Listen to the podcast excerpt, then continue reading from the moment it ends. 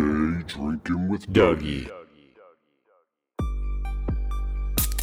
Everybody looks badass smoking a cigar, and I'm just like, man, like I don't know if I. I'm not going to be one of those people. I'm-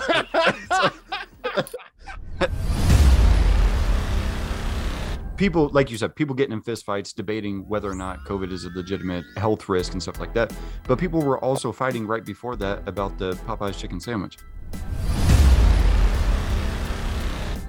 Because no one's ever used the word fishy in a positive light. But that's that's a fact, dude. So the standard for this food group is garbage. Welcome back to When You Hear Your Family, the Jeffrey Dahmer story. I don't even know what to say. Whatever, boy.